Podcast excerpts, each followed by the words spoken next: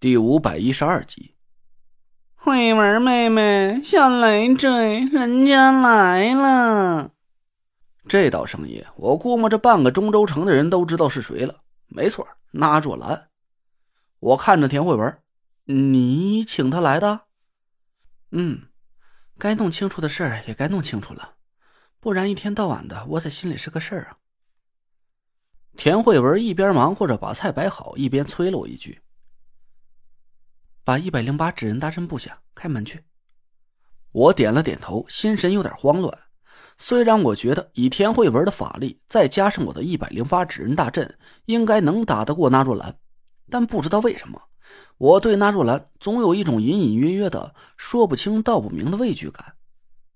可能是因为他是我的师兄吧。我平时可以跟他没大没小、蹬鼻子上脸，但真到了这种以命相搏的生死时刻。我却不由自主的有点畏缩了，我呆呆的愣着神，心里很慌。门外又传来那若兰娘里娘气的声音：“哟，请人家来了都不开门，你小姑母俩在屋里干嘛呢？这大白天的，该不会是在……嘿呀，羞死个人了！”嘿嘿。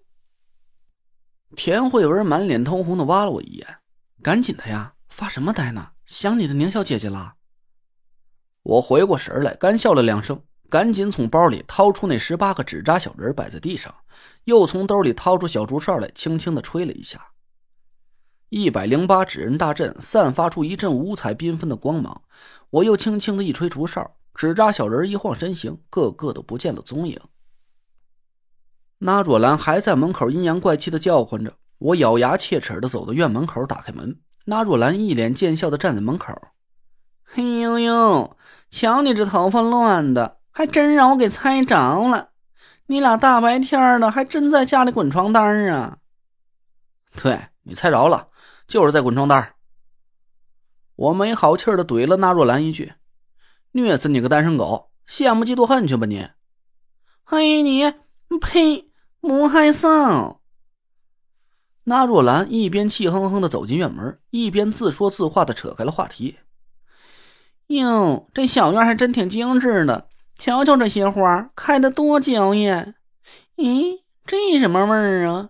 好像是……嗯，油爆肚头、糟溜鱼片儿，还有嘿，海鲜杂烩呀！我惊讶的瞪大了眼珠子看着那若兰，这家伙还没进屋呢，光是闻一鼻子，他就知道田慧文做的什么菜了。嘿，行啊，师兄。你属狗的呀，鼻子这么好使？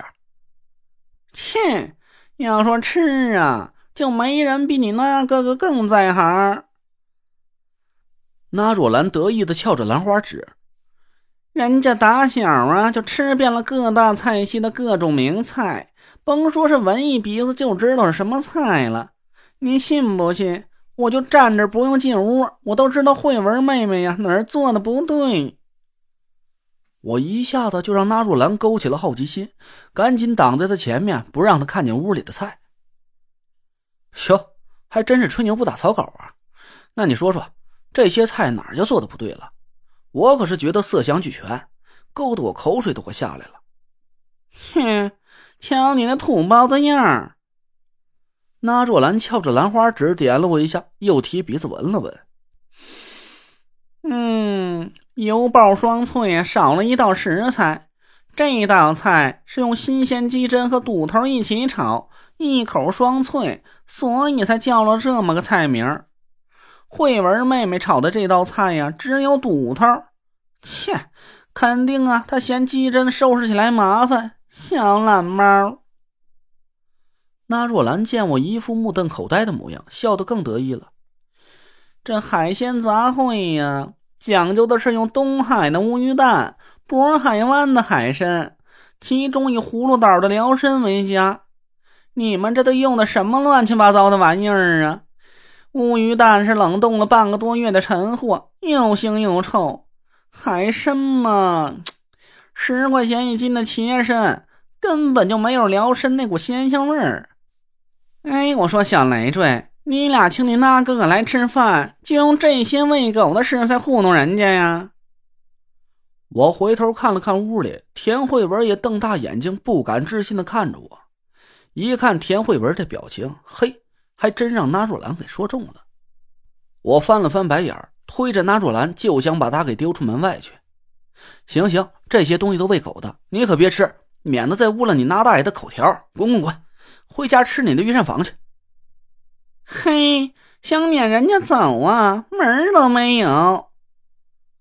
那若兰鬼魅般的一转身，也不知道怎么就一下子转到我身后。等我再回过头的时候，她已经一脸奸笑的凑在了田慧文面前。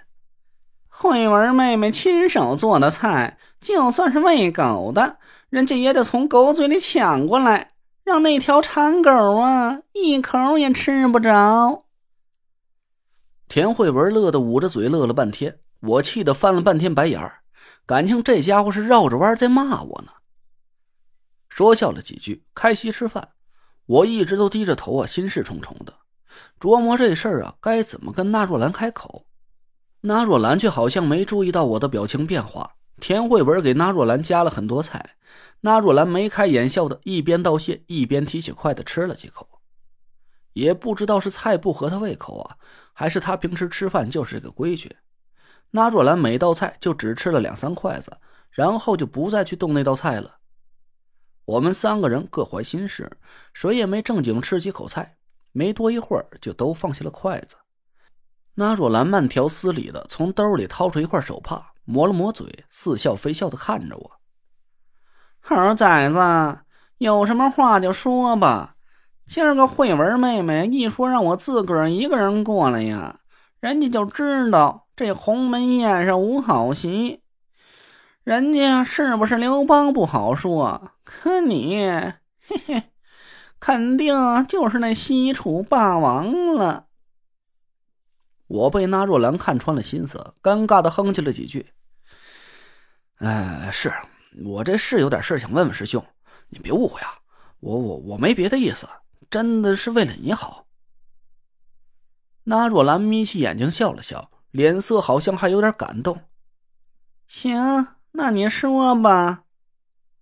我和田慧文对看了一眼，田慧文朝我点了点头。我叹了口气，手指轻轻敲着桌面。师兄，德福这个人的底细，你真的了解吗？那若兰的小眼睛里泛起了一道精芒，脸上的神色有点琢磨不定。小雷着呀，人家不是告诉过你吗？不要对德福的身份产生好奇心。